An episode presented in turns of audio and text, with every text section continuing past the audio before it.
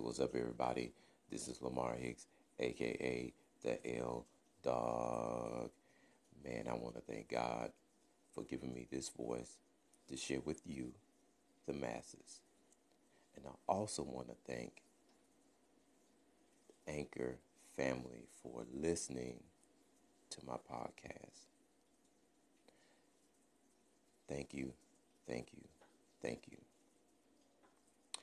Today is Saturday, March 17th, 2018. And so now we're going to get into the flavor in your ear. You remember yesterday I reported talking about the um, the walkway in Florida uh, University that collapsed. Well, I have some new startling news. That new that newly constructed pedestrian walkway at that same Florida University that collapsed? Yes, it did kill six people. But here's the saddening part it had shown signs of cracking days before. Come on. Things like this should not go unnoticed. Six people got killed. People lost their lives we have to do a better job at protecting and have safety hazards to go along with, you know, different issues. You understand what I'm saying? Lives were lost because of this. Because something was ignored. I'm not going to go into more about that. You already hear my voice and you hear what I'm saying. So there's no need to go even further. Um, man, what I found out was I found out that Tom Benson, the owner of the Saints and Pelicans, um, passed away on March 15th. He was 90 years old. Um, the reason why I'm actually mentioning this because this is this is part of um, of NFL, but Tom Benson was probably one of the even though in this age, I don't know if you guys watch Saints games or not, um, um, especially the time when they won the Super Bowl. He was uh, he was up in his press box and he was you know dancing and everything and and man you know that was that was very you know um, very entertaining so to speak. Um, but Tom Benson was and was was a beloved owner of the Saints and um, man, to see him pass away uh, man, God bless him and his family. Um, my Lakers lost by one point to the Miami Heat last night, 92 91. I'm just going to leave that right there. Enough said about that. If you hear noise in the background, please just ignore it right away. Um, the Celtics hold off the Magic 92 to 83. The 76ers beat Brooklyn 120 the 116.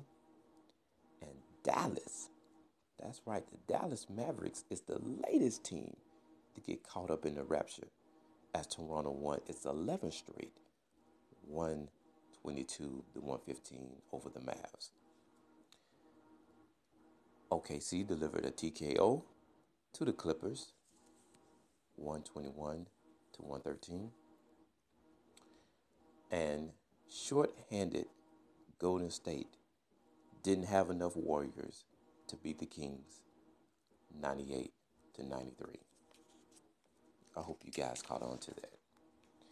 And now let's get to the NCAA. Man, I told y'all this the other day.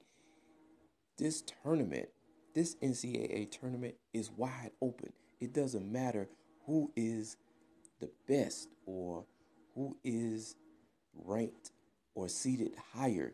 This is one take all. This is this is like anything can happen. And I'm finna sh- and, and I'm finna let you know that anything can happen. That's right.